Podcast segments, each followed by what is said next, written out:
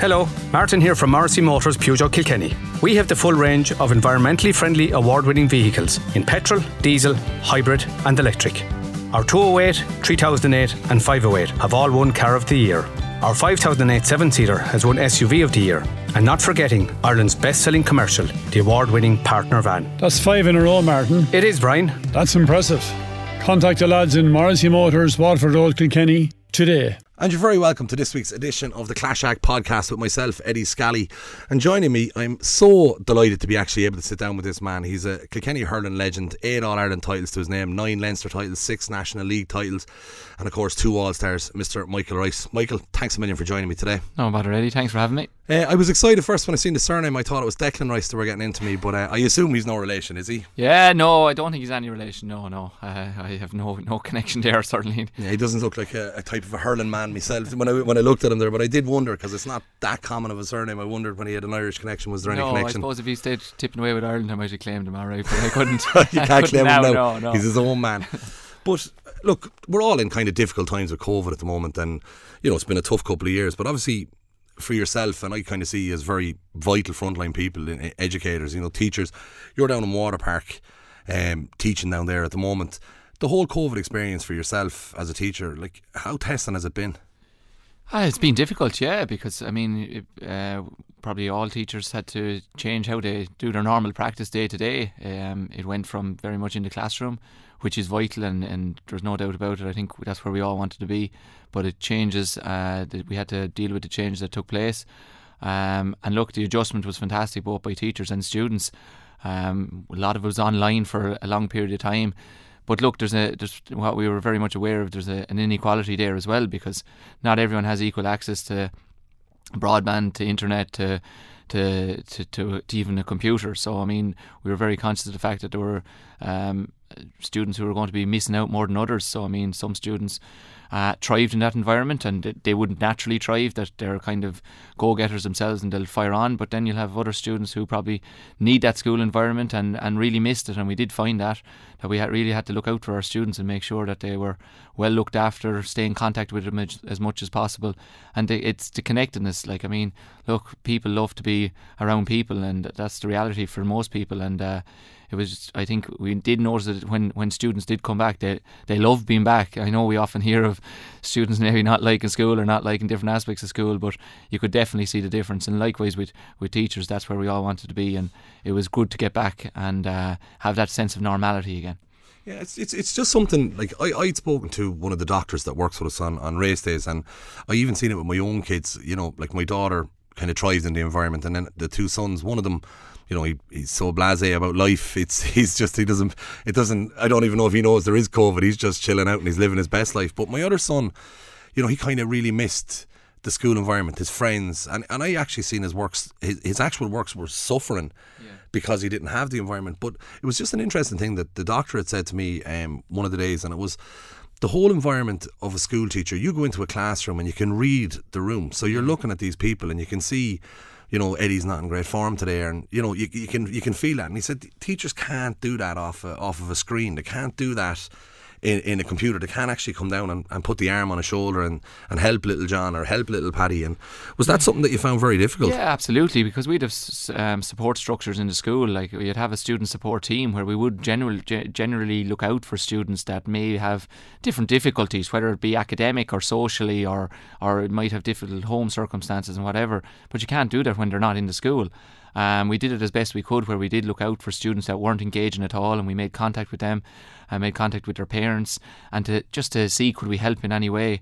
And it wasn't straightforward because, look, as I said already, there was a kind of a there's different socio-economic backgrounds that you're dealing with as well, and you have to be conscious of that. But um, I think, look, like you said, like your own your own children, you have different students, and uh, some thrive in the school environment, and some will thrive outside of it anyway, and they'll just fire on. But even from the extracurricular point of view, that even when the students were in school, that was gone. So student, some students I mean, there, you, you, I know I went to, school myself, um, and you, would have one or two lads, and they'd only be coming in for the sport and for maybe hurling or for a particular activity. That that's what kept them going. So even the extracurricular activities going, and I mean, trips away on the buses. Some lads, you know, could be gone two or three times a week if they could, uh, and they were that that's important too, and that was gone.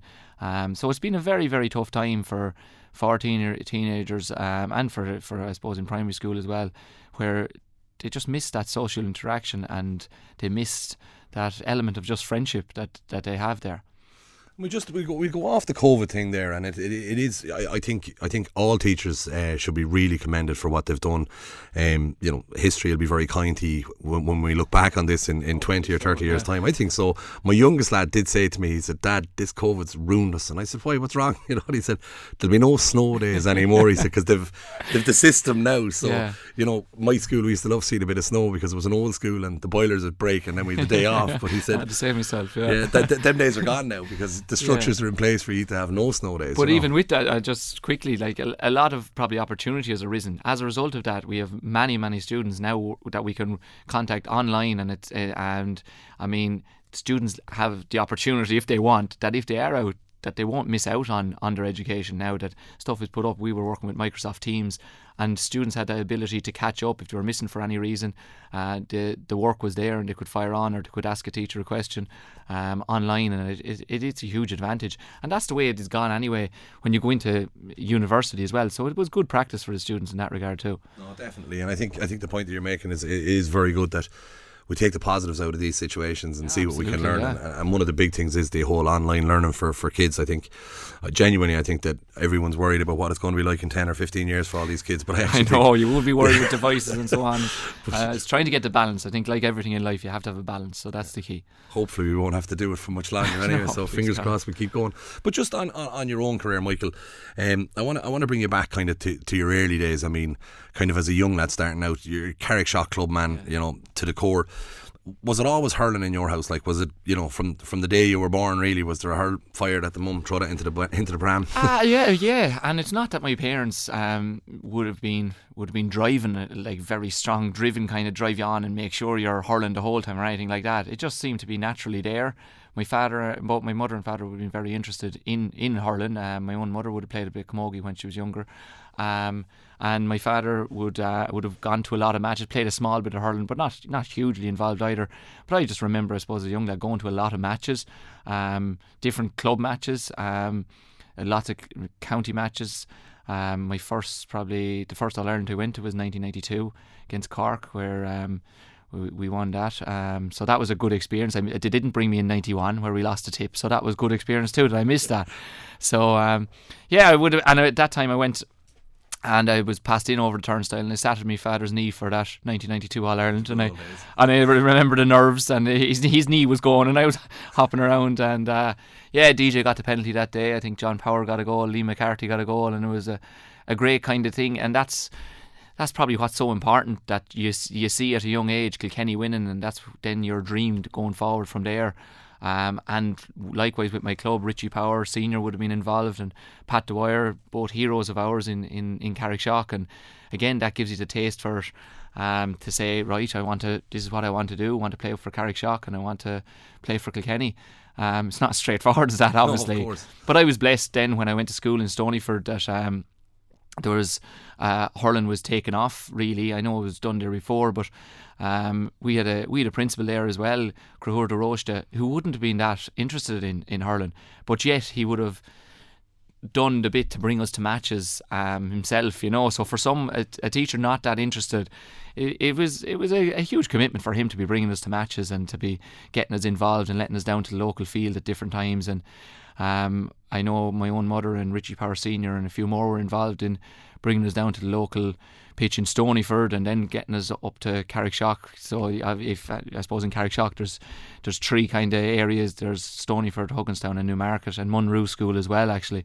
So I mean, for that to be brought together, it wasn't easy in those days. I remember being loaded up in the car, and there could have been a few more than should have been in the car heading off to these matches, and it was just a great time. And the principal in Newmarket, Tom Duggan, was had a huge influence on, on all of us, myself and John Tennyson, Richie Power, and John Donaldson. Would we have played for Kilkenny without his influence? Probably not. And would we have probably been success, as successful with Carrick Carrickshock over the years? I wouldn't think so. He put a huge effort into us, and we started off um, Roinn E, Roinn D. We we lost. I remember losing badly to Skeoch team, Blacks and Whites, when I started. Uh, yeah, I think they got 11 goals on the day. And but look, um, that didn't deter me. Was, I, I, enjoyed hurling, and um, yeah, we would have we would have struggled early on, and slowly but surely, we I think we would have won a Roinn D, we would have won a Roinn C, and this is when I was probably seven or eight, and then we're moving up into. I think I finished off winning a Roinn B with Carrickshock inside against the Emeralds. Uh, when's that back? 1996 now at that stage. So, um, yeah, so very successful. Would have been really successful with, with football as well. Would have went well into football. So there was a great club structure there, and huge work went into it underage um, at that time, and it bore fruit as we went on. And it's it's amazing when you say it because there's so many players of, of, of your stature, your standing that have done so well in sport, and they refer back to teachers when they were six, seven, eight, nine years of age and the influence they've made. I, I spoke to Frankie Dolan a number of months ago, the footballer, and it was the same. Frankie was on about a school teacher that taught him at 11. It's like, I think sometimes you don't realise it when it's happening, and I think the teachers don't realise it, but it's 20 years later. I'm sure your teachers now from Stonyford and the lads in, in, in Newmarket and stuff, they must get such pride when they go to Kilkenny matches and say, oh, you had him at eight or nine or ten. It must be a lovely thing, like. Yeah, sure. I don't know. Like, I wouldn't have had the discussion about that with them, but I hope they do because, and I hope they realise how important they were in our lives because it's not everyone gives. All, And they like people. I suppose. Um, they think, well, oh, sure, that could be the teacher's job. They're, they're meant to do that. They're not. Like, it's not. It's it's in their own time. Um, it's after school. It's in the evenings. Like, I mean, there's no obligation on anyone to be going to a match at half seven below in Mooncoin to bring and bring us all down there, you know. And I was blessed that there was both my own parents, Stephen and Katie, would have brought me to lots and lots of matches. I mean, they would have been coming home six o'clock in the evening after a full day's work. Could have been a tough day's work, and I'd be there ready. Right, let's go, gear. Let's let's head to Hugginstown. We have a match to play, or let's head to Slieve or let's head to Mooncoin or or Urlingford or wherever. And like without the commitment of both the teachers and the different parents, um, we wouldn't get there. And I rem- remember Joe Pike, who would have presented different uh, cups and trophies over the years, and he would always mention it. And at 14 or 12 or whatever, you would never really take much notice of. Okay, he's he's mentioning the parents, he's mentioning the teachers, and he'll present his trophy. and We'll go off and we'll yeah. we'll have our lemonade and our, our sausages and chips after this final or whatever. But yeah, you do appreciate it really now, and I mean, I suppose during the years over the years on the bus with Kilkenny and that different matches would come up that you would have played underage and you know there would have been a bit of rivalry north v south and all that crack as well and yeah you would I think every every lad that would have ever played for Kilkenny would appreciate the work that went on by teachers and, and their, their own parents. And when you went to St. Kieran's then, like from national school up into St. Kieran's, it's it's a step uh, you know that's that's I, I think for a lot of children it can be quite difficult and even on the sport now more from a sporting side than an educational side but you can be quite a big fish in a little small pond coming from a small school in, in Skeoch or coming from Stonyford.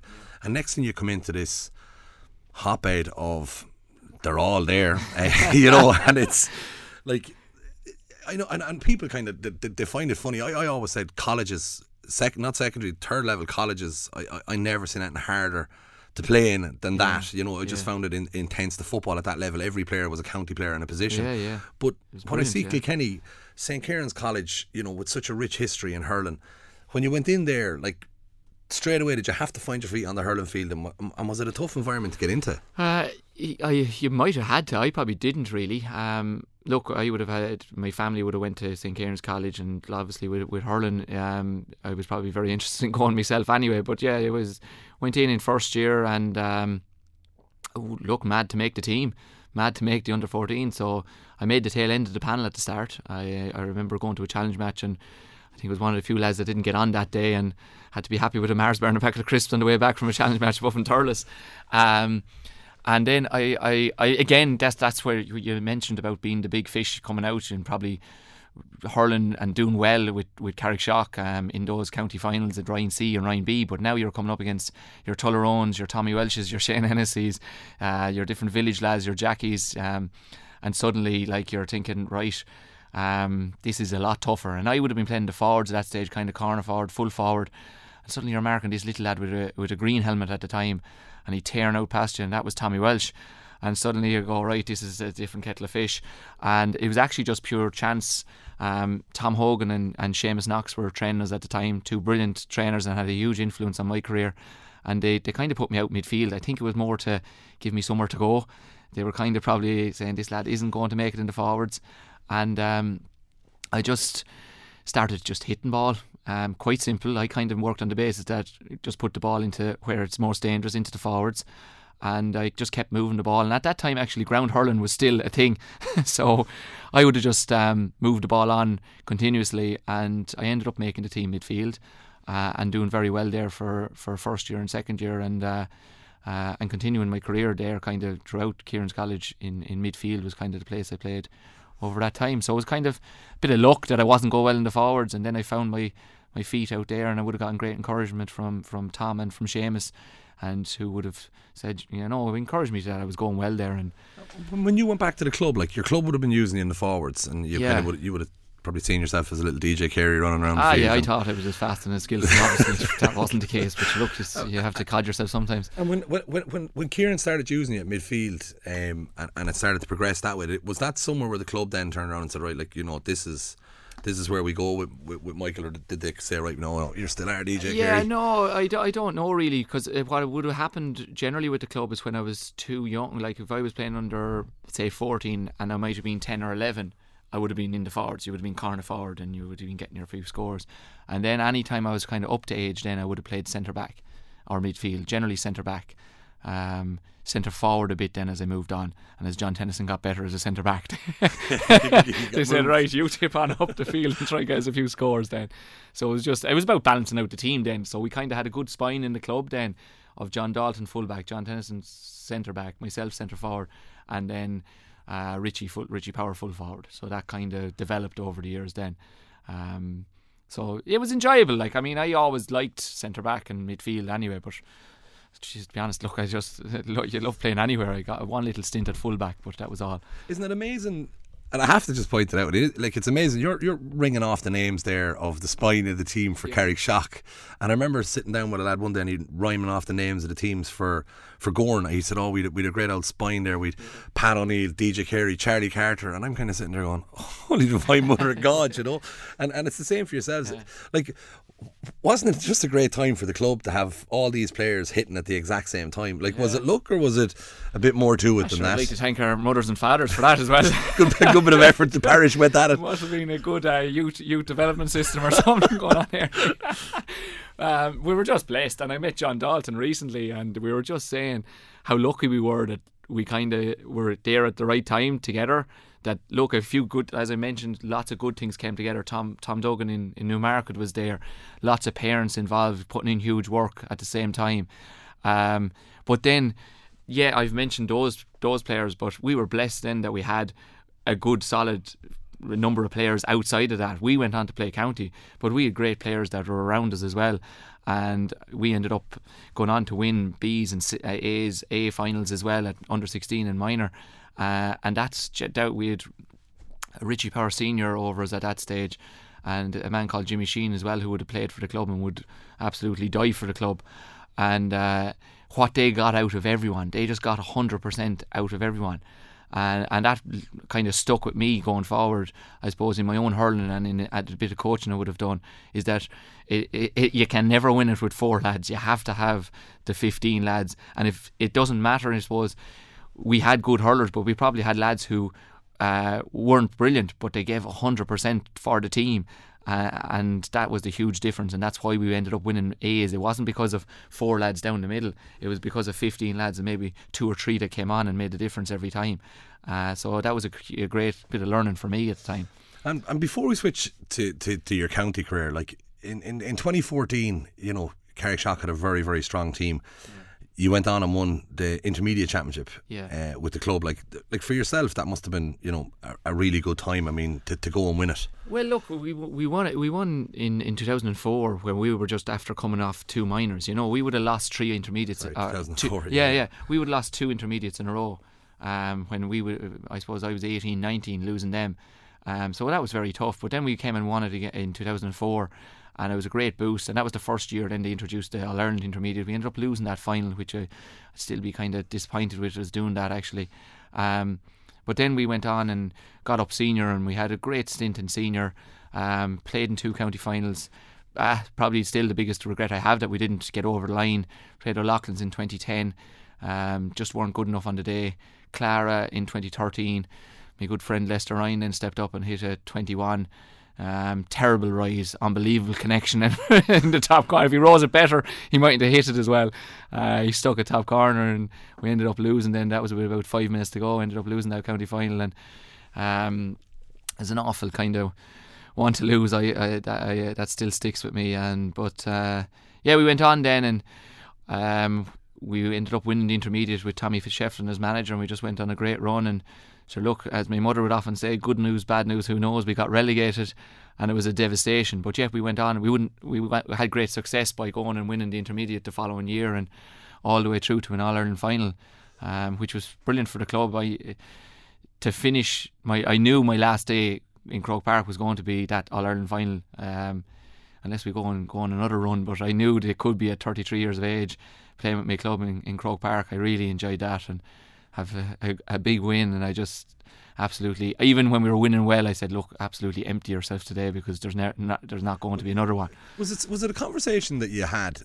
I know you would have had it with yourself. It's something that you think about in your own head, mm. like that All Ireland final in, in, in 17. Like it was going to be realistically your last day in Croke Park. It was going to be Richie's yeah. last day in Croke Park. It was probably going to be John's last day in Croke Park. You know, there was an awful lot of yeah. lads that were, you know, and did, did you ever have that chat yourselves? No, no, we never had that chat. No. Um, we probably all had it individually, as you said, in our own heads maybe, but we never actually had that chat.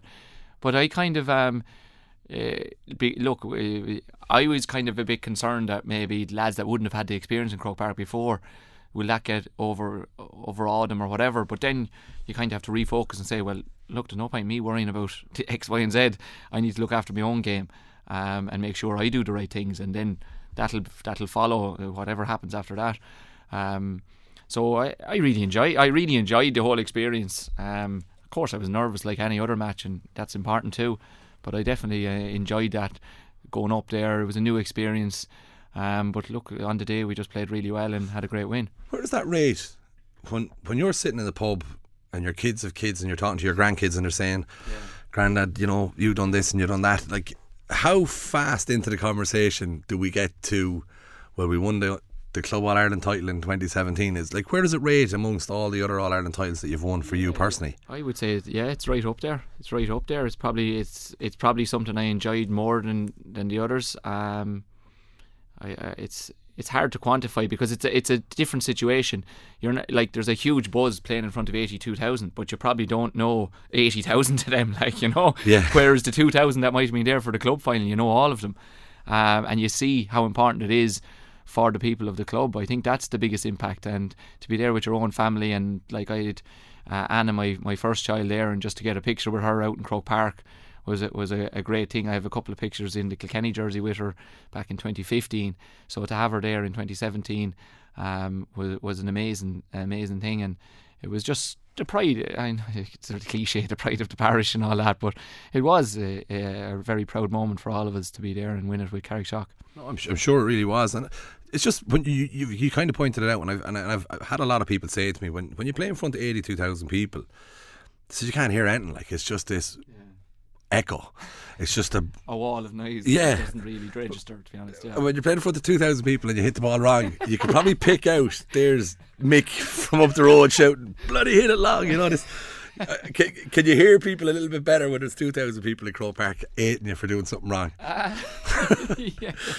Yeah, you can. Ah, you learn to block it out over the years. Like I, I suppose my first All Ireland with uh, with Kilkenny when I ran out in 2006, I wasn't playing, but I mean the difference is just the difference from a semi-final. You know, I played in that semi-final in 2006, but the difference is there's just you can't hear anything. It's just noise, noise, noise. There's a wall of noise.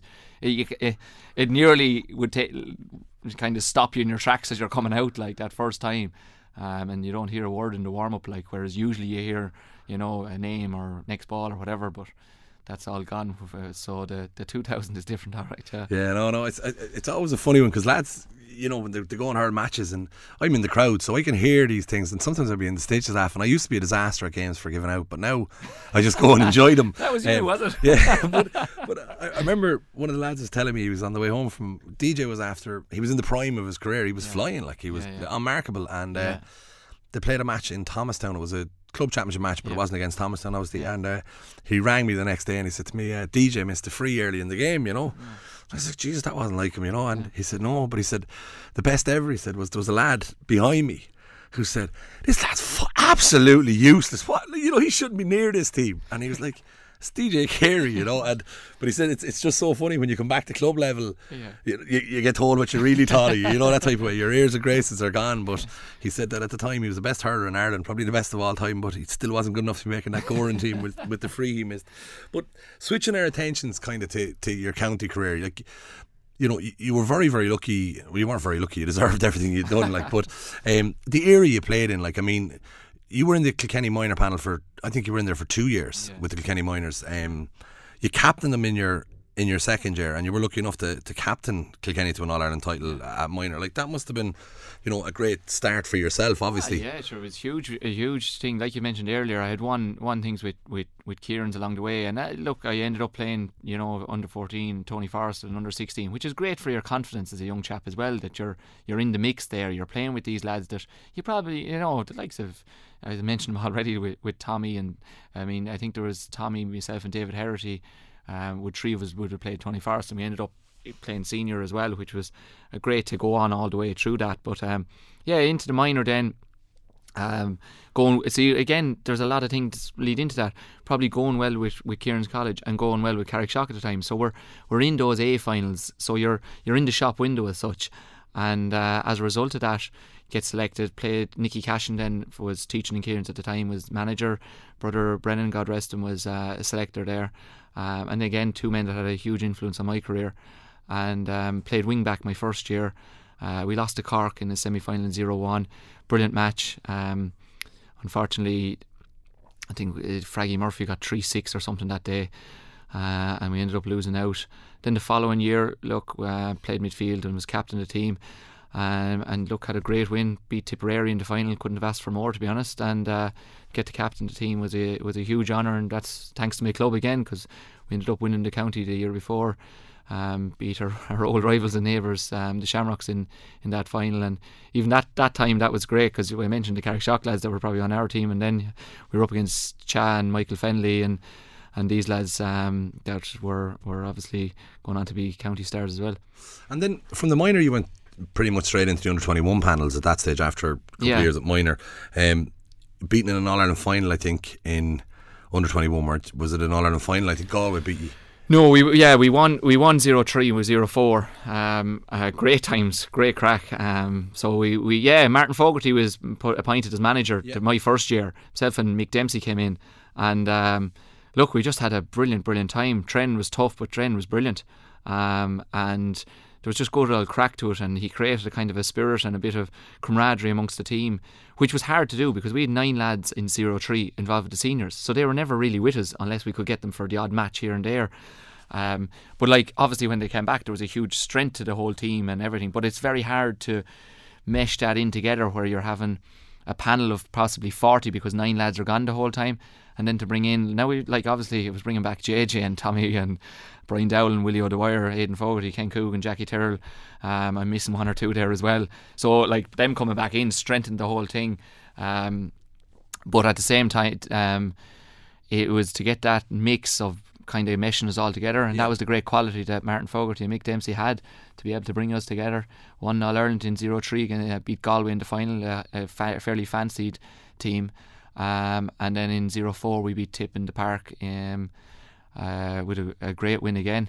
Then 0 5, um, we were going for, for three in a row and we lost out to. Um, we lost out to Galway down in Limerick, um, a match that I still think we probably we should have got over the line. We just we just didn't perform to as well as we could have on the day.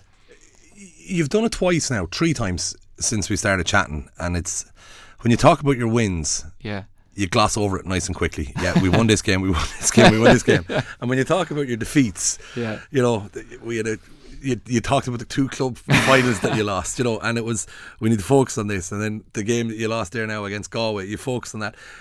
Is it? Is it like I know it's a cliche that you know that Yeah. you remember the defeats a lot I better. know, I know. Is it the truth though? Is I'm it? tipping off to meet the sports psychologist after this. I don't, I, I don't know. And look, I'd say lots of lads are the same. I'm sure they are. Uh, maybe, and you know what? Maybe that's not a good thing either to overly overly focus on it. It drives you for the next time. Um, so maybe it probably is. I don't know. Um, in terms of psychology, I'd say it's probably not great to be overly critical of yourself, and probably that's something that I would have been throughout my career. Probably a little over, overly critical, even though. Yeah, my father would have been had a great, you know, uh, he would have given me that great quote, like you know, treat both, I suppose, success and failures as, as imposters. But I probably overly maybe on the the downside when I would have lost, I would have maybe overly focused on it and more, maybe over analysed. Whereas obviously when you win as well, not everything's hundred percent either. Yeah. You know, but yet you move on a bit quicker. Um, so I think that probably feeds into it a fair bit that you. Yeah, and I, I think there's probably a lot of players like that. If you talk, I don't know, you've done a Yeah, lot of interviews. There's probably that we do focus on the losses, but they drive you and they steal you for the future, and you learn a lot from them. Um, but you probably should analyse the wins as well and not be overly patting yourself on the back either. You know. Well, it's, it's it's just like it is something, and I know myself. I see it with teams that I'm coaching and things like that, and I see it with all- all the lads that I've spoken to. They do focus on it, and even the, the management team I have at the moment with Blacks and Whites, we go out and win a game by a point. There's no real conversation after the game, you know that type of way. It's, that was fantastic, and I'm going home in the car and I'm chewing the steering wheel with temper because of things I've seen wrong. But then you go out and lose again by a point, and uh, Jesus, you know, Yeah. we may get rid of these lads. players meeting and all that. this is it, you know. And, and like, as much as I try to, and I always say and I say it to the players the whole time, you know, as a rule, I try not to talk to players straight after a game. I literally I go over and say, listen, I'll see you on Tuesday night because everyone's blood pressure is up, everyone's wound up, and maybe let's have a look and see, let's have a think about this, and we'll chat then. But for whatever reason, in, in everything, a win glosses over a performance, um, but a defeat, my God, like it's family flowers only if you Yeah. bet by more than three points. You know, it's it's it's it's And you know what? I suppose when you win in All Ireland or something, maybe it's better off not to go back and watch that either because you mightn't have played as well as you thought you had either. you know, because you're again you have that unconscious bias maybe in your head that's kind of filtering in and saying, oh, "God, everything we did today was deadly. It was the perfect performance." And of course it's not. Of course it's not. You know, and like you probably you, you look at how Brian uh, Cody ha, has gone over the years, and off a winning team, he might have changed it. And people go, "Well, God, why is he changing a winning team?" Or God, he's leaving off an All Star from last year. But your last year was last year, Yeah, and he's and and I'm pretty sure he might have watched that match or watched that a number of matches over the years, and he's recognised something where he said, "Okay, I need to change this now." You know, and look, it's back to that kind of a cliche. If you're if you're not changing, not moving forward as well. You know. No, it, it, it, it's vital, and that, that, that takes us nicely onto your breakthrough into the, the Kilkenny senior panel. Around 2005, you're called into the panel. Yeah. Um, you start working away. Midfield is obviously the position that you're being pushed for. At the time, Kilkenny were very weak in that area. They uh, young James Cha Fitzpatrick, you know, he's obviously probably 24 or 25. Michael Fennelly. Um, I'd say it was great fun walking and thinking, right, I have to try and shift one of these boys out Sure, of it was position. chocker block in there at the time, and um, sure, at the time it was kind of I came in in zero five. Um, Cha was just in there, but Cha was kind of playing more in the forwards in zero four and five. Um, and and funny enough, in against Clare in the All Ireland semi final in two thousand six, I played corner forward and Cha played midfield. Now, Brian, change that around, will you? but at the time, I was going well. I was going well, um, corner forward. So that wasn't, you know, it was brilliant to to get selected. Uh, and Chad just took off midfield that year. Lingers was there for a couple of years at that stage, and obviously was the probably the market leader in, in Ireland. At, at you know, and I'm thinking when I'm coming in, God, is he going to retire soon or whatever? But sure, you, I think he was only 27 or something. You know, I was hoping he'd move on. Um, and then Michael Fennelly came into the panel in 06 as well. Um, you had PJ Delaney, who's more naturally a back. Brian was trying him at midfield as well. Richie Mullally was knocking around. Uh, Tommy had played a bit of time there. Um, so yeah, it was fairly chocker block at the time. But look, I was being, I was playing the forwards a lot in that league in 06 as well, kind of half forward. Um, and uh, look, I, I probably did well enough in a couple of leagues over six, seven, eight. But then championship just to break in, and you just needed to have the credits built up and to play. You know, there's a kind of a thing where I'd see it is if you've played consistently well and are on the championship team, uh, you can have a bad match, you know. Uh, not many lads did, but you can have a bad match and you can still, you know, that the trust is built there. That Brian knows, right? Over time, yeah, that's built that. yeah, and any manager would be the same. That look, he had a blip and he played next day. But when you're trying to break into the team, you need to be merely more consistently. You have to be every match is is is huge because if you have one bad match, well, this panel was so strong that Brian Brian's selectors couldn't be just looking at you and saying, "Ah, we'll keep giving him games." Now I'm sure he, he probably. I'm not saying I was very good in all matches. He did, and he gave you that opportunity. But like, there's a time it kind of nearly hit a stage where okay, he he genuinely trusts me now, and you know, and then as a result of that, you probably play with a little more ease and you play better. And you, you just are you have more confidence in yourself as a result. But you, you see, like this year's team, I watched. I was lucky enough to get to nearly go to nearly all the National League Yeah. games, and like I love what I see, what's happening in front of my eyes. Like I can see players. Like you would have thought, probably some of these guys. There's young lads coming in, but there was one one player I watched this year in particular in the league was James Bergin, Yeah. and I was just so thrilled for him to see him. You know. Doing well, like and, Yeah. and getting there, and, and it was lovely to see him coming on in Croke Park last week, and, and you know he's playing with no fear. He's, um, but Brian has to have instilled that confidence. This is a guy that 12 months ago was playing junior hurling in Yeah. with his club Conahy Shamrocks Yeah. in Kilkenny. He wasn't there wasn't a, a man in Kilkenny, man, woman, or child in Kilkenny mentioning his name. Well, funnily You enough, know. I was at one of the matches because I was uh, Mooncoin versus Conahy down below in Thomastown, and sure enough, Brian Cody was there watching it. Yeah. You know, and that's no surprise to most people. Like he, he gets around to watch matches. Gary and uh, as well. They get around obviously, and they're seeing these. So like, I was coming away thinking, who are they watching now? And in my head, it was James Bergin. You know, and it obviously f- followed through there.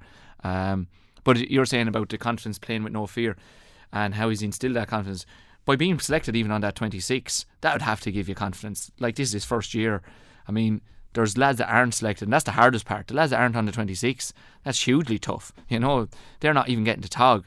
I mean, at least if you get to tog and you warm up and you get that, that's something. part of the You know, now again, look, I mean, any player probably wouldn't be overly happy with that. I'm sure there's lads that are saying, "Geez, not great, but just warming up." But you have to appreciate and and give due respect to the other players as well. They're busting their backsides as well for however many months.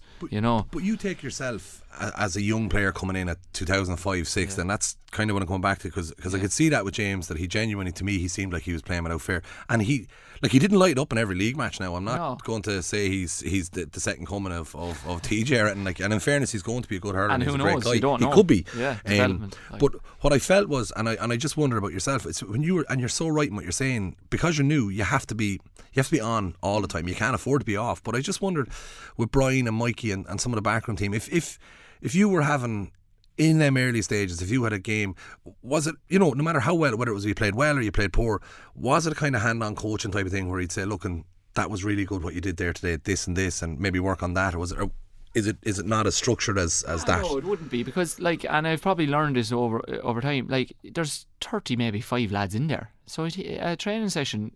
I mean, if he went around and went to talk to every lad every time after a match, you never get anything done, really. You know. But there was, I suppose, little tips, little things along the way that you, just might be mentioned to you. No, it might be even just how you're letting the ball in. Might be just you know, or it might be a question like you you struck that one inside. There was no one inside. Why did you hit it now? Or, you know, it might be just that little question, and it was that kind of guided coaching, kind of that you're. He's nearly allowing you answer the question yourself because it's kind of obvious, but he's just thrown in there just to have a think about that. Now that wouldn't happen regularly. That I think I think that might have happened once or twice, but I mean, at the time, people would sometimes, and I would have been, you know, that if you weren't playing, you know, would he not talk to you or not, you know, talk to you more about this? But I mean, it was bad news is bad news. So that, like, I think I read that from Alex Ferguson. There's no point in sugarcoating it and fluffing it around with lots and lots of different stuff around. Like, if you're not playing, you're not playing. And it is tough. And we've been through it. And I, I've been through it. I've been on the subs bench. I haven't been on the panels. I've been taken off in matches. And it is tough. Um, but the reality is, I mean, there's other good players as well. And that's where I go back to you have to respect the other players as well. And you can't be just throwing your ties out of the pram over. And I would have had to learn that a bit as well as you go on. That you you have to respect everybody that in in that regard. Uh, but look, there, there was a mix. Brian Brian was managing the whole thing.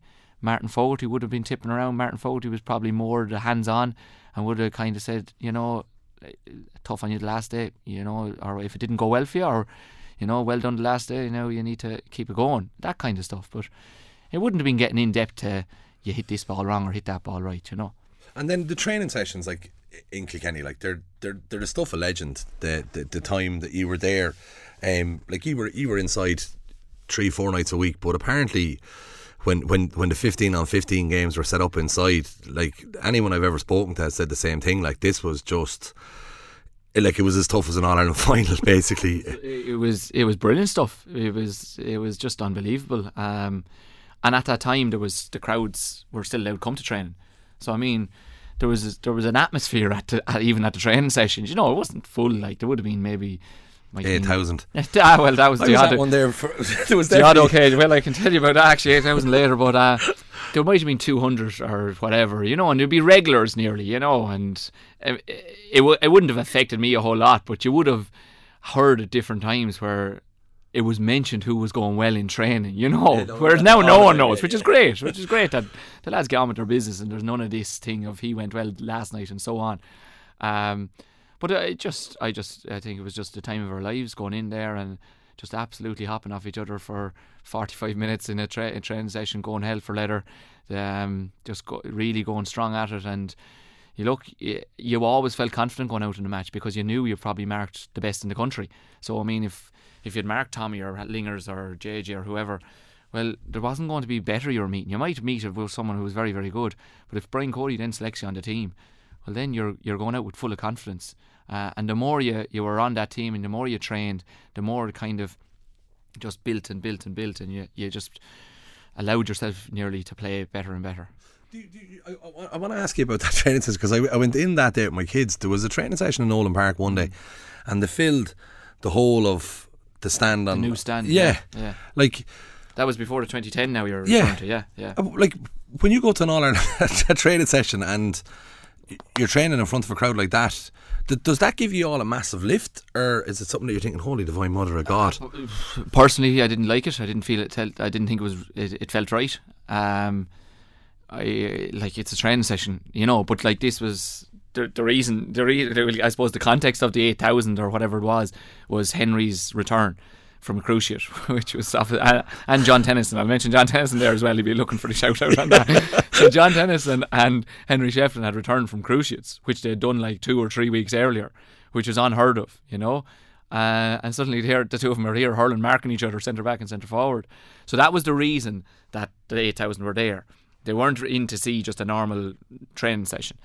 Um, unfortunately for me, I was in the dressing room and I was trotting down. It was we were in the old stand, the old dressing rooms at that time, uh, and so it's real a real tunnel. It's you know you get the real tunnel effect there.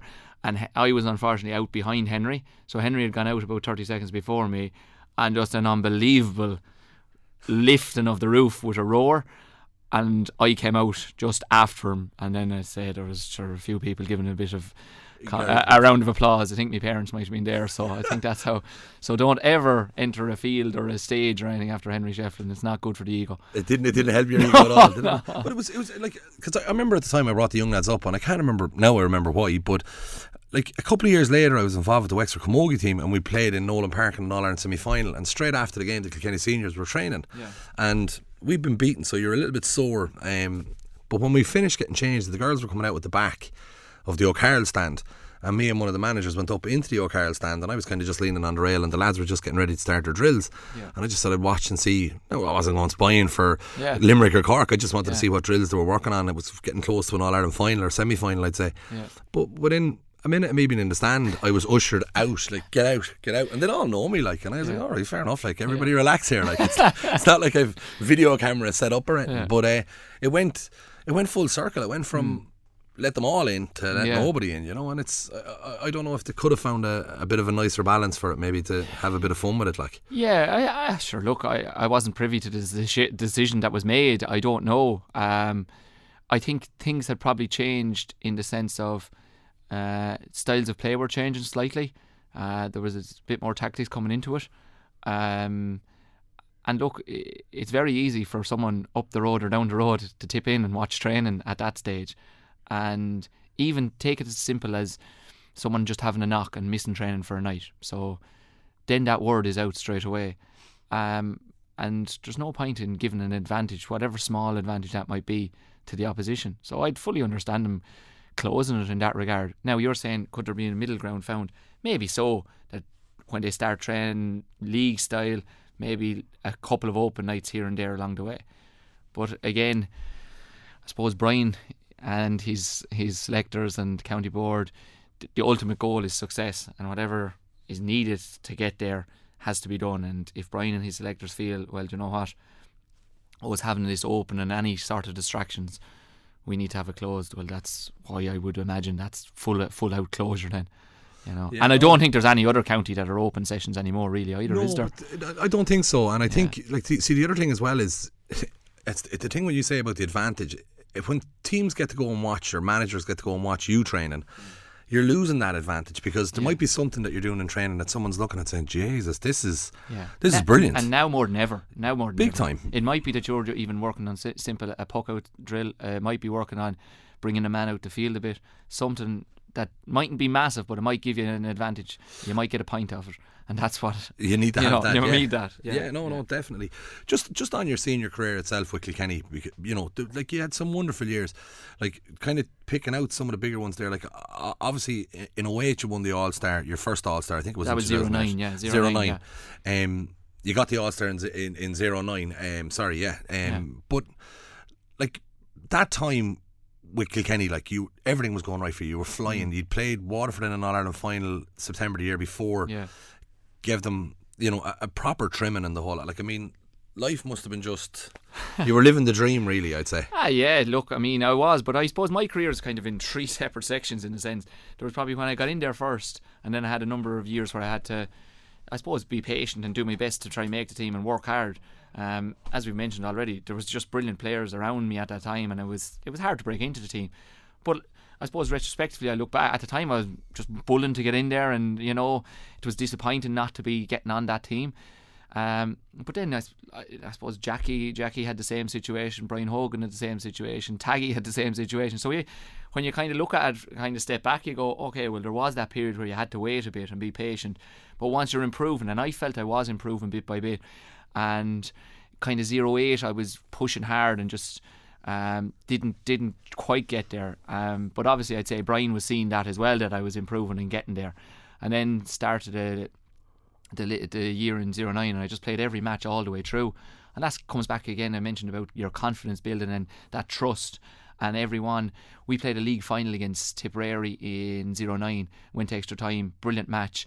That was the one where I played you know I played well myself and things went well and all the way to extra time. And it kind of then was like right I'm I, I'm getting here now. Then we played Galway up in Tullamore in a great match um, and that gave me a great confidence boost as well where it, was one of the probably those that league match and that that championship match where I found myself I lost myself as in there was no thinking whatsoever. I was players talk about being in the zone. I'd gone gone kind of either in the zone or close enough to the zone where you're just hurling on instinct and things are falling right for you. And I suppose I would have chatted with other players about that before. And yeah it, it- like it doesn't happen all the time but when it does it's it's just it's, just beautiful because you're just you're just in a moment and you're yeah, you're just flowing as such yeah it's kind of a flow situation But it's like, like I, I think it's it, it, it's it's it's brilliant. Like not everyone, not everyone in Kilkenny, not everyone in sport has. I know this is going to sound terrible. Has had such a structured step. You went schools, you know, done Yeah. quite well. Got up. You went into the minor panel, captain the minor Yeah. panel, into under twenty ones.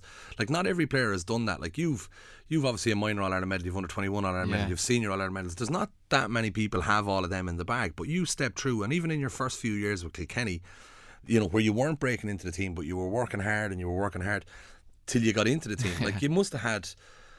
I'm going to say a grounding, like you, you know, to build a belief that you have in yourself, number one. But at the same time, th- th- there's been years of work put into creating, you know, you you the player you are now in 2010, 11. You know, this type of time. Like, Yeah, well, look again. I go back to a lot of good things happened at the right time for me, and things came together, and as a result, I ended up um, getting there, as you said, in, in a kind of a structured way. But I didn't feel that at the time. Like when I wasn't getting on the team, you know, uh, it wasn't as if I was patting myself on the back and going, I'm improving anyway. That's the main thing. you know, I was very lucky. I had my parents who kept me grounded, and I, I um, brother Damien Brendan, Brendan, God rest him, um, was brilliant for me because um, I would have had him at minor, and then when I suppose through the couple of years, I would have stayed in contact with him, and he said, "Look, I remember getting off the bus actually with minor."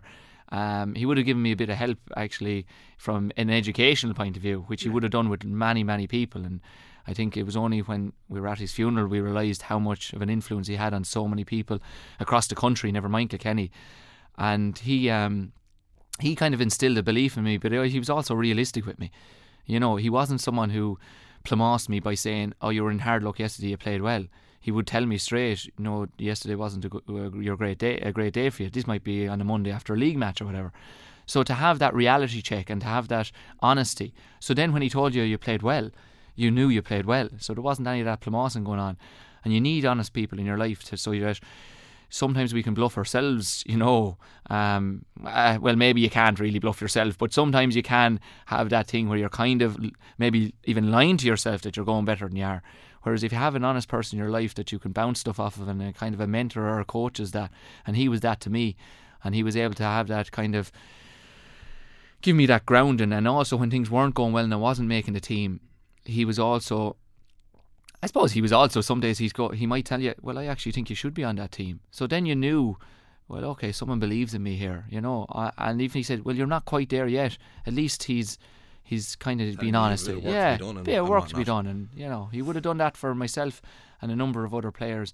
But he would have been very in private in how he would have done that. So that again helped you in terms of your honesty with each other. We're we're up to about 2012 in your life here now, right? So, like up to this point, you know, I we haven't touched on, and, and, and, you know, and I haven't seen one. And even when I look at your career and I read through and I kind of study looking at different things, I don't see any big injuries. I don't see any big shuddering halts. If you get me up up to 2012, a few little halts. yeah, but like yeah, you know, but broken broken things here and there. Yeah, but but nothing that was going to no, I got I got one one bad one in 04 I was playing with UCC um, in a, a, a, week before the All or the All Ireland the Fitzgibbon Cup final, and we are playing Newtownshandrum in a in a, cham, uh, a friendly. They were in the they were in the club, club finals, final, yeah. you know, at that time, and we always would have done that, and that was a great experience as well. You know, in terms of my development playing with UCC, and you you talked about some of them Fitzgibbon matches that you're up against inter-county players, and you might be up against a lad that's a developed a few couple of years beyond you, you know, and you would have learnt an awful lot from that. But uh, yeah, I got my finger smashed there and I was out for six months with that. So that one was one that would have um, kind of halted me and probably, I say affected my confidence, even though I, I wouldn't have known it at the time, you know um, would have would have probably had a bit of an impact on me. But yeah, I was lucky enough. A few little muscle injuries here and there, but overall nothing major. And then we come into the 2012 season. You're you're reigning All Ireland champions. You won the All Ireland in 2011, beat Tip, which was a big a big yeah. a big one at the time. You got an All Star again that year, and then early enough in the season, I think was it in a National League game or was it in a Championship game? Um, yourself and Paddy Maher, you, you went for a ball, whatever way Paddy Maher pulled across your hand yeah, that was the All Ireland semi final. Semi finals. Yeah, so we had we had gone well. Um, I think we'd won the league that year, so we were going well. Um, I had I'd actually I suppose one of the injuries that, that I had tendonitis in my knees, which I still have, which is actually a fairly annoying one if anyone has it that it doesn't really go away. Um, but so I was out for a while there, and then I got back in back into the team. And uh, All Ireland semi final uh, against Tipperary, yeah, just just ball just broke up the line, and I was kind of getting onto it, and I, I just went to, to rise, and Paddy was coming the other way, and he just kind of swung, and it kind of just caught me on the hand. So I, it was gas. I, I, I thought initially I, am cut here. You know, I could just um, the, the hurl had just dropped from my hand, which was a weird sensation. I just didn't realise the hurl was gone from my hand until it, I looked down and um, there was blood. So Tadhg, Dr. Tadhg brought me in um, underneath the stand, and I said, uh, "Hey, look, can you stitch that up quick? Stitch it up quick." And uh, he was he was kind of hesitant for a second, and uh, now, so it was fairly opened. It was the worst one I had um, that, that was opened anyway. And uh, he uh, he said, "Look, I just need to check something here." So he kind of just pushed down my finger and he said, "Right, bring that back up." But I couldn't bring, I couldn't move the finger. Um, so he said, "Okay." He said, "I think that could be a tendon or that." Um, but it was funny. Whatever happens in Croke Park, I don't know. But Marty Morrissey was on commentating on the match in in the little medical room, and I could hear Marty Morrissey then saying, "This is uh, it, it, it appears Michael Rice may have a tendon injury in his hand." So some lad at the door obviously was feeding the the information up, which was get like I suppose on a more serious note, if it was a more serious injury, you don't want that being broadcast either, you know. But uh, yeah, that went out. Uh, so whatever what system was in place at the time. But yeah, uh, I'd say Tyke said, "Look, you're you're not going back on now." So it was just half time. Then I went into the boys. Um, and had my finger wrapped up, and then I went over in an ambulance over to James's Hospital. It was gas, but I was still in the gear. So I went into James's Hospital, everything's still on, Kilkenny jersey, and here's the the end of the match with about ten minutes to go, and we were, luckily enough we were we were winning well at that stage. So at that stage, still I was still cutting myself. I was like, okay, might be broken here, but I mean I'll be grand now. We'll get started, and then uh, they said no, it, they X-rayed it, so I had no issue, I had no inkling of what was the how bad it was. Even the X-ray, I could see there was little fragments, but I was still thinking again. Okay, grand. Sure, we'll get you know a break. Three weeks till Ireland final, I'll be fine. I'll get it strapped up and we'll hurl away. Then the next, uh, I had to stay overnight in James's then, um, and I ended up having to spend a week in James's hospital because, and they had me on uh, the antibiotics, the IV antibiotics, because it was just an open wound.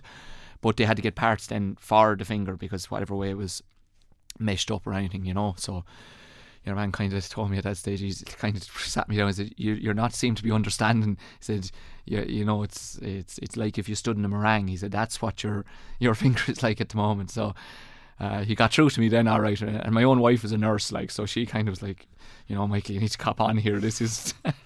so I got an operation on it then, and a few parts put into it to put it together, and then I was out for six months after that. Then, yeah, that must have been heartbreaking as well. Obviously, you you put the whole year in. Yeah, yeah. You're, you're just up at uh, like personally at that time. That's when you need real strong people around you. I'm sure that's when your family and your your network of friends were were vital to you.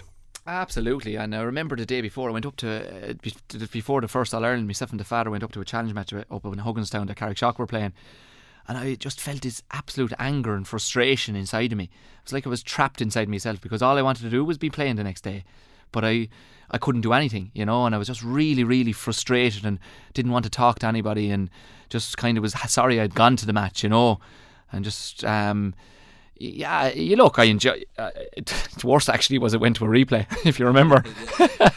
um, so that was actually the the worst part of it. That yeah, we had to go out a second day, and it kind of carried on for another three weeks. Um, I don't know why they put so long between a, a final and a replay, but um, yeah. But look, you get on with these things afterwards, and you just move on. You know. And like, but, but at that time for you yourself, like, I, I and I know, see, you're you're older now, when you're not in that, you know, you're, you're, yeah. you're gone from it, so you can look yeah. back and say, oh, maybe it's this, but, but for you yourself, I'm sure it was nothing but well wishers, nothing but people coming up to you saying, you know, you're in hard luck there and good man yourself. Yeah, yeah, it was brilliant. It was unreal. But, yeah. but it still it still doesn't make it any easier. No, I suppose. Look, all I wanted to be doing was playing the All Ireland final, and and in a sense, I know we were very lucky in Kilkenny. We were there uh, for a lot of lot of years, but you also have the feeling like, well, we mightn't be here every year. I mightn't be here every year. You know, it's an All Ireland final, and there's an opportunity to be playing in it. So that was the the hardest part. Yeah. And kind of your career after this, then it you know, you were unfortunate in the sense that the next number of years as you got coming back in, this is when injuries did start to come yeah. into your. Um, I don't know, is it a mixture of maybe your. Uh, obviously, I can say this. you're getting a little bit older, so it's not my fault, uh, you know. Yeah. But is it is it a combination of years of hardship on your body um, because you would have done this like I mean you know you think about the amount of work and effort that you've put in to get to where you are and then 12 13 14 now it's it's starting to take its toll on your body. Ah, sure, it is in a way. Uh, look, um, 2013, I I missed six months, say, with the finger and me, my knees with the tendon, tendonitis was giving me a bit of bother.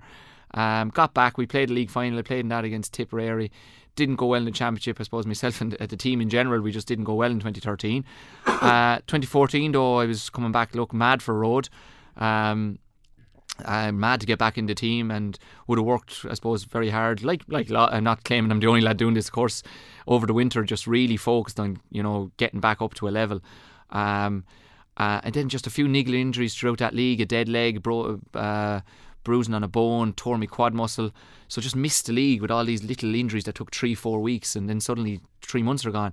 But we were training in Carton House then, um, like we do. We go after this weekend, probably a, a, week maybe before the first round, and uh, I was chasing back Eoin Larkin, and you know the way Eoin does his kind of slalomly run that's hard to track at times, and he just moved across, and whatever way I just had my knee out, he just knocked off it, and then I just felt this grinding. It was as if. Uh, in, if you think of gears, that someone had just put a, a bar in between the gears and just shuddered it to a halt, uh, a shooting pain for a minute and a half, two minutes, I was it was around a few times. In fairness, Brian actually stopped the match, so fair play to him on that. He generally doesn't stop the match in uh, in training if um, a lad goes down injured. So he stopped the match, and we. Um, yeah, I got taken off to the side, and then they continued on the match. I think TJ actually continued playing and popped the ball over the bar, uh, just to keep his stats up on the training. But uh, no, but after two minutes, then there was no pain. I said, "Geez, this mightn't be too bad." But of course, retrospectively now I realise that's what a cruciate is. You tear it, you have two minutes of extreme pain, and then you think it's not too bad. That's kind of the symptom. Um, so then, in fairness to Racker Cody, uh, he he drove me back up to to the, the hotel, and I just had to ice it and see. And actually, you kind of get the sense the way the physios were acting around me. I kind of. I think they knew, but uh, they did know. Of course, they had a fair ch- idea that I was in serious bother. Then I, I got into Art even the next day and got a scan, and cruciate was gone, so that was 2014 gone on me.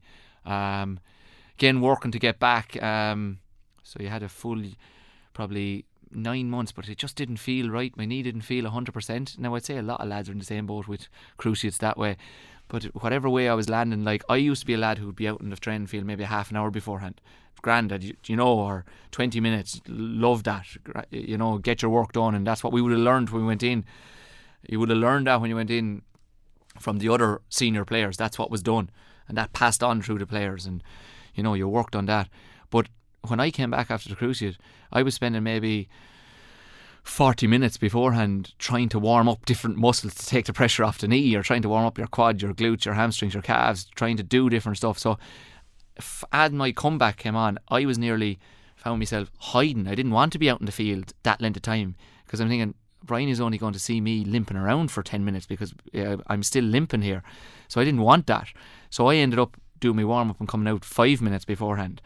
So uh, in a way, I was kind of.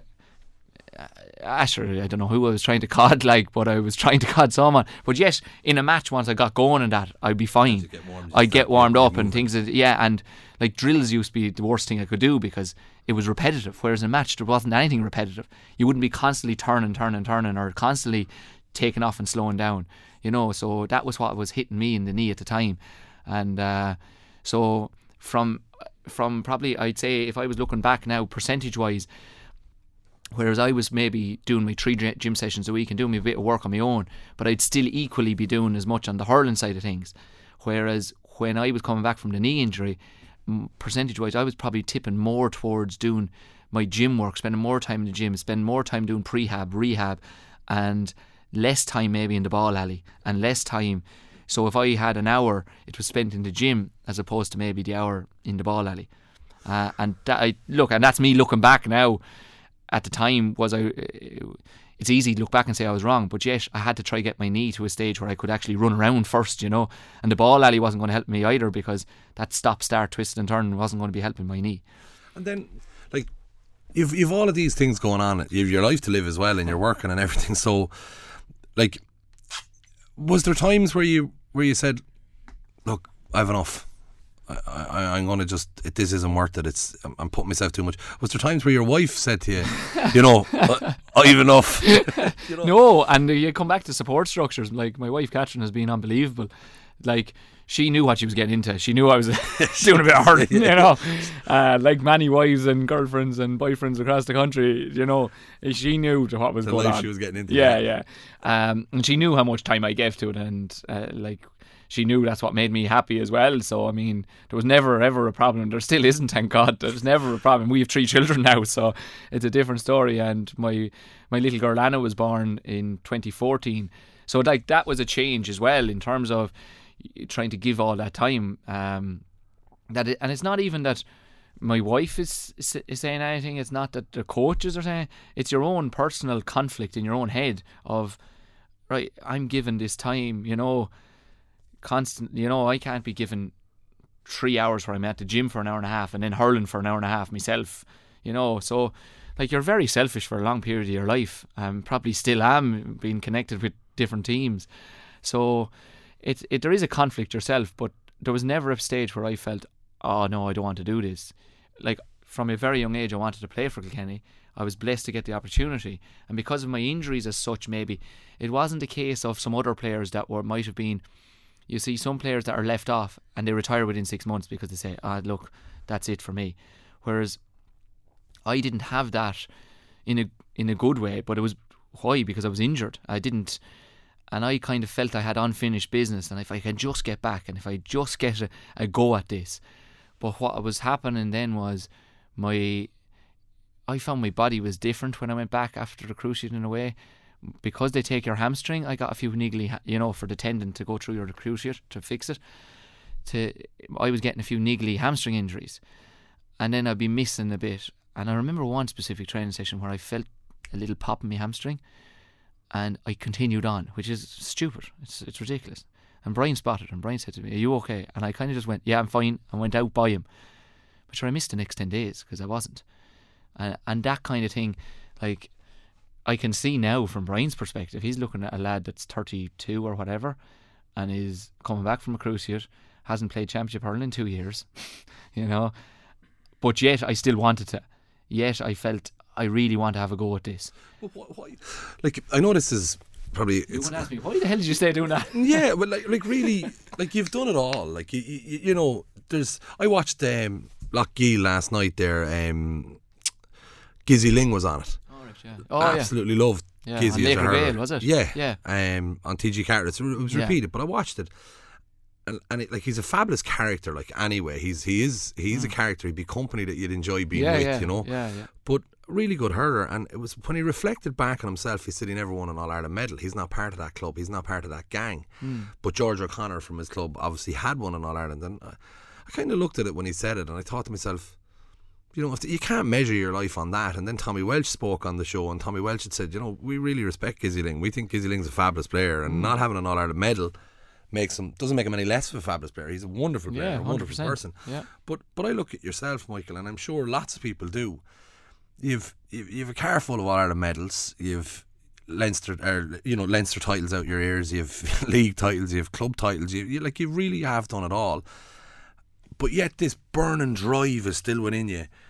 At 32, with cruciate injuries and the whole lot, that you just you just want more. Like I mean, you, you know, what what drives that? How does the, how do you create that monster? Like Ah, sure.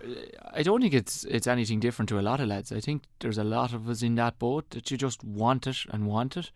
Um, it does it come back to your childhood because you wanted it from a very young age. Um, you kind of have an internal thing that if you're doing something, you want to do it to your best of your ability. I would have thought about it over the winter of 2015. Brian hadn't rang me to give me the bullet, so that was fine. Said okay, good start. that's a good start.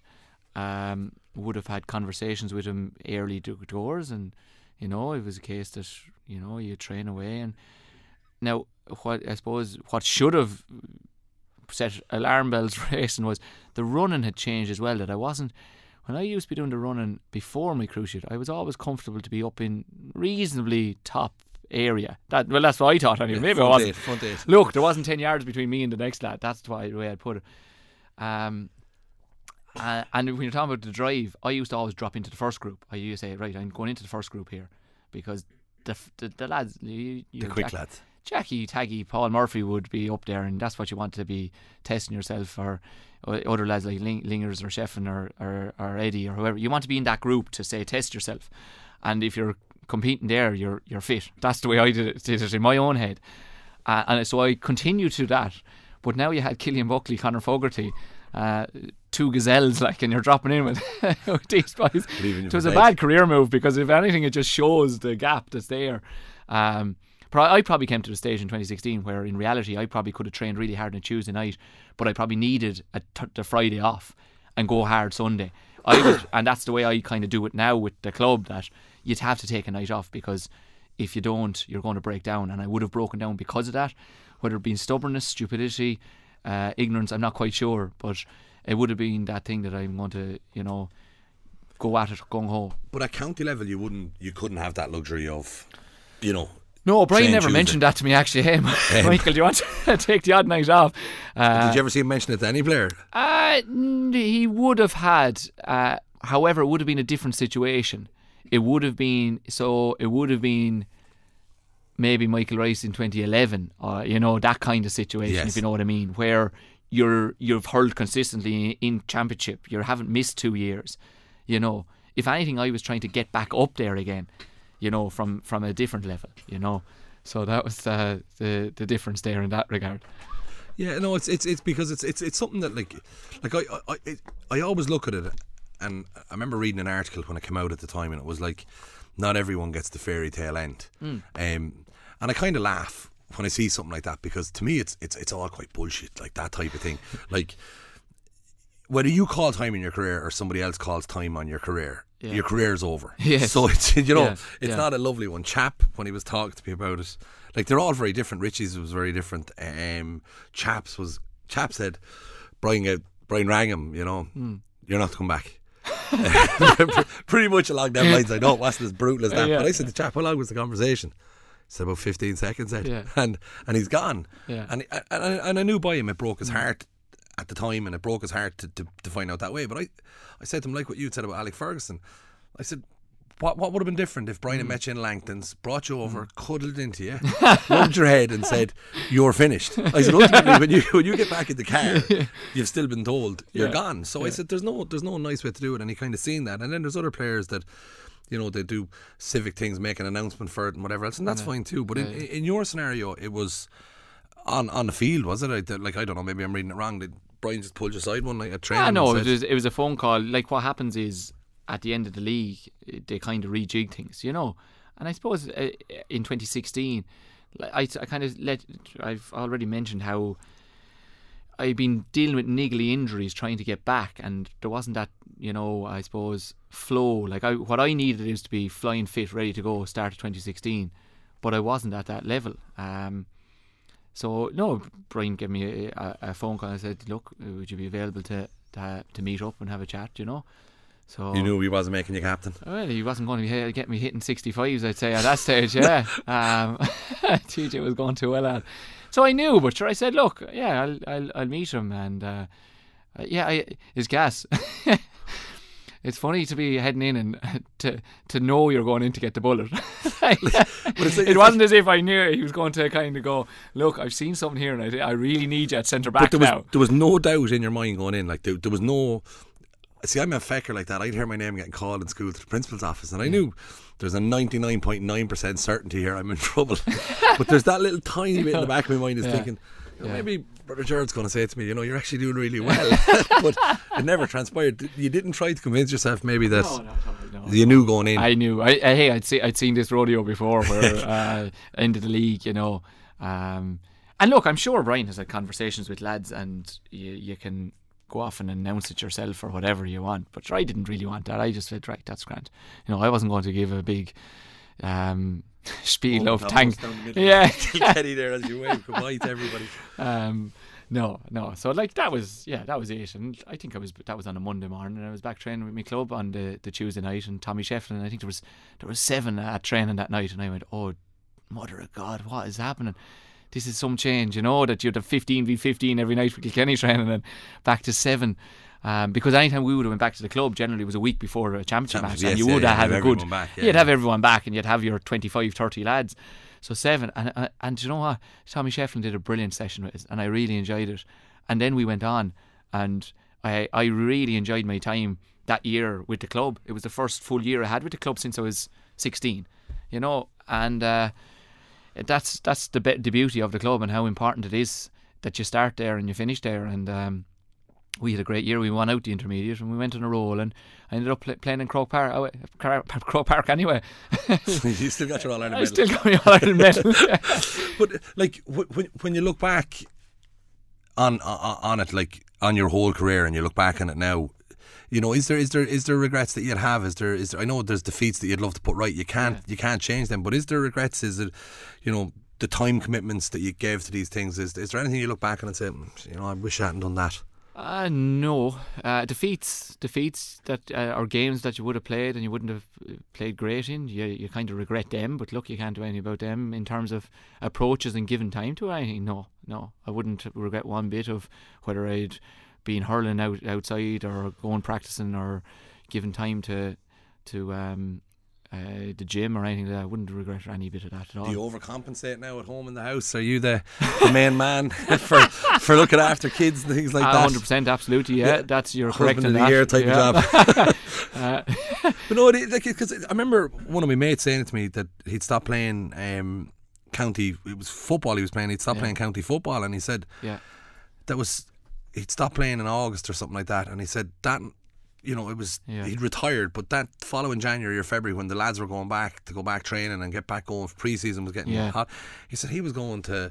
Stag parties, he was going to weddings. He was like, "Where was all this crap for the last ten years?" You know, and he said, Well, you see, we had a great time because, like, we we had to do the thing we always wanted to do in our lives and play for Kilkenny, and then winter would come, and we'd have, you might have a couple of nights out. You might only have four or five in that winter sp- spell. Now, and four or five might be some lads might be going, no, we had ten or twenty, right? yeah but you know, you ended up having a, a a wedding or a stag. But like we used to go to weddings, and there could be thirty of us at it of the Kilkenny group and we'd have just an unbelievable time. Or you might go off on a stag, you know. Um, I had my own stag down in Limerick, and just a, a great night, you know, or a great few days. But you'd have you you have enough of them too, you know. Like it's not that. "You don't miss everything." like. No, I went off the Chap Clear stag there in 2007. I think it was the first stag I ever went on uh, in went well Galway. that one, yeah. it was great, but like it was brilliant, and I think Jackie, Tommy, and Cha arrived in from the All Stars the night before, and just great, great crack, like you know, and we had the best of times. So those things that supposedly you were missing out on, like it wouldn't have bothered me in the slightest. I didn't think I was missing out on anything because I was getting to do what I wanted to do. Uh, you know, And the holidays, before I switch on to the modern day, but the holidays that you would have had with the teams, you must have had some. sure we had the time of our lives. We travelled the world, you know. I mean, I think the first holiday I got, I got on the tail end of the zero five panel. I got, in, I got the right job because I came in. He, Brian used to bring in lads semi final time. I remember Tommy going in in zero two around semi final time, and the talk around town was you brought into to Mark Eoin Kelly. Like, and that wasn't the case at all, you know. I brought, I was brought in, and uh, you're, you're well, it was different. Tommy maybe I, you're thir- number thirty on the panel, and you were blessed to be there. Um, so like, might, I think we went to Spain that year for four days. I think that was based on we won the league, so we got some bit of a holiday off Yeah. to Barcelona. Great crack again. I mean, what was I? I was 21 at the time, heading off with everyone. A load of, and there was a load of us brought in around 05, 06, around at 21, 22. So we just had the time of our lives, you know. These boys didn't know what they're letting themselves in for. Ah, yeah. Well, I, I always understand why Ned Quinn made sure wives and girlfriends went on holidays, like you know, just keep us between the ditches. Um, but like then I think we had New Zealand, we had Thailand, we had Malaysia, we had Hawaii, like we had San Francisco. Um, dream stuff, you know. I think there was Jamaica in there. Just Who picks the holidays? Because I, I don't know, looked but they got it right. destinations. They got it right. yeah. uh, like I remember looking at it one day, and I, I can't remember who was talking to John Mackey or someone, and he said, Yeah. "Cheers at the rate of these boys winning all Ireland." He said, "We're running out of destinations, you know, to send them." Like, and I was looking at the list of places, and I was like, "Who's picking these holidays?" Yeah, like, there's yeah. there's some clever fella. His job with the Kilkenny panel is to pick the holiday. And again, back to the, like everyone in the background, like we were blessed with the county board, with the work that was done there as well, and the supporters clubs and all that. Like, like it was so well structured and so well done. It was just, it was just a, a brilliantly, a brilliant time for us. Before I let you let you go, and thanks a million as well for being so go- so good with your time and being so open and honest as well. I'm, I'm really enjoying this, and I hope I'm not being too uh, hard or annoying on you. But No, it's very um, just just just last night, like this morning, we've seen the draws now for for the the the, the, the All Ireland quarter finals. So we've Tip against Waterford, and we've uh, Dublin against Cork. Um, but last night on on on the Sunday game, my guest from two weeks ago, Derek McGrath, who uh, I would put out is a really nice guy, Yeah. and he's he's very. I, I, I found it a little bit.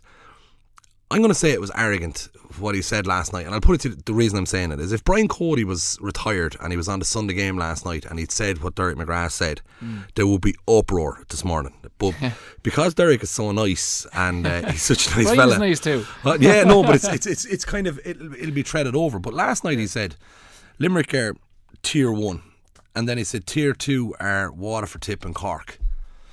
And then as an afterthought, he said, and you could probably throw Kilkenny into the bottom of that pile. Yeah. And then you've got Dublin at the end. And he said that there's a massive gap now between Munster hurling and Leinster hurling. Yeah. Yeah. Has he a point? I would have heard this before when we were, I suppose, look, we were winning all Irelands, and I would have heard how Munster is much more competitive, and Munster is this, and Munster is that. Um, so I wouldn't be overly concerned about those comments because I've seen them before, and I've seen them before where we've been managed to win all Irelands against these Munster teams. Um, so I suppose it's an opinion based on Dublin beating Galway, and then Galway probably going out to Waterford yesterday. I think that's the main crux of where he's coming from. Um, and then a very good match between Cork and Clare. But it's, it's, I think I, I would back, I would be personally, I would back Kilkenny to go toe to toe with any of the Munster teams. So I wouldn't be concerned in that regard. I, I, and I think it's uh, it's a good thing from a Kilkenny point of view. You, you can absolutely put us down the bottom of the pile, no problem. Yeah, I, I seen Brian being interviewed um, two weeks ago, and the, the, the lady doing the interview said to him, "You're coming in under the radar," and uh, he he even laughed, and uh, I remember it just because the question was so funny. I turned around to one of the lads afterwards and I said, you know, what's the world coming to if in a hurling championship the Kilkenny are perceived as the team coming in under the radar? But yeah. that seems to be what's happening. Like I mean, you you you're hands on with the Kilkenny under twenty team. You know, you're unlucky. You know, you come up against a very strong Galway outfit. You know, it's it's not fair to say you're unlucky. It was a very strong Galway team that, yeah. that, that played you in that game, and it was it was a tough game. But like you're in there, in around that Kilkenny group, you, you see the players that Kilkenny have in there. Like they're there's no doubt you don't think they're coming in under the radar. I think there's a there's yeah, a no, good look, balanced team. There's a balance here. Like there's no point in us being arrogant and saying we're top of the world either. Like we're not. They're like, but they're, we're still in the championship. That's the reality. We're still in the championship, and we're in a great place to be in the semi final. What I always found, I don't know if it's the same, is when we it, when we say won a Leinster title, things ramped up another level again you win a semi final, things ramp up another level for maybe 10 days, and then you have to have to come back down again and just taper off before the All Ireland final. But like, I would be expecting that Kilkenny training at the moment is going to be really, really high intensity, really hopping off the sod, and it'll be up another level from what we've seen with Kilkenny. You know, the big one there for Kilkenny, get over, like, that was a big win against Dublin and a big win against um, Wexford. Wexford. Huge day, yeah. out the first day as well. But like, lots of times you think uh, you think back over the years, and I remember even myself going to as a as a chap going to matches. Kilkenny mightn't be brilliant playing their first championship match, but they'd grow and develop, and you know as the year went on, they'd improve and improve and improve. And what day do you want to give your best performance? Well, number one, you want to be in the All Ireland final, but you want to give your best performance on the All Ireland final day, and we've managed to do that over a, a number of years, which is which is I suppose huge. Um, huge benefit or huge credit to all the people that are, that work with the teams. And the Limerick team now, like I mean, um, like like you look at the Limerick team at the moment, you, you watch the second half performance, and and and I would say you watch the second half performance. I know I'd be watching the first half performance mm. intently as well, but mm. the second half performance against Tipperary, there was about a 16, 17 minute period there where they just obliterated Tipperary. There's no yeah. two ways around it. Now, the question I'd ask, and I, and I and I had this conversation with Richie Power, was had Tip just gassed out? Like, were Limerick hitting against dead bodies? Were these lads actually out on their feet? It was, was a combination of both. But yeah, like Limerick, they look frighteningly good. They look awesome. And the question I have for you is: there's two two sides to this question. Number one is, you know, can anyone beat them in this championship? And if they are going to beat them, how would they? And number two is, you played on one of the greatest hurling teams of all time. At your peak of your powers, what would you think facing into this Limerick team right now? Um, so first of all, can they be beaten? Well, I, I, I think any team can be beaten. I know that's a very general comment, yeah. but they can. The the Tipperary thing, um, had they gassed out, they'd put in a huge effort into the first half, but things were flowing, and we've seen a lot of these. Like we had it ourselves in the under twenty, first half, second half, two, you know, a game of two halves in a big way. Um, I think most of that comes down to mindset. I that's my own personal belief that there's just a little drop in percentage from from Tipperary, um, where whether they, they, they probably thought they had they were over the line, they were going fierce well. I mean, if if someone said, "Listen, if you can score ten points in the second half, you'll win this, lads," you know. Um, so that's that's what they need. They needed to stay driving at it and to have that level of intensity. And I think at that top level, if you drop off that little tiny bit, it all changes, and it all changes really, really quickly. Like the the the Limerick thing, they got momentum and they they obviously went into the dressing room at half time disgusted with themselves, way off the mark. I suppose we had a similar situation in 2012 against Galway in a Leinster final, and we just didn't turn up in the first half at all. No, that was a very, very good Galway team. We didn't win the match in the end, but we fought and fought and fought. And I think Limerick would have went out in the second half, and lads just go at it now and fight to the very end. Um, in terms of that fighting as well, in some ways, when you're down that far, you kind of rele- you're a bit released, and you actually play with more freedom. Yeah, if you know what I mean. You're on a hiding to nothing here. You're kind of on a hiding to nothing, and if I make another mistake, well, sure, it's just another pint.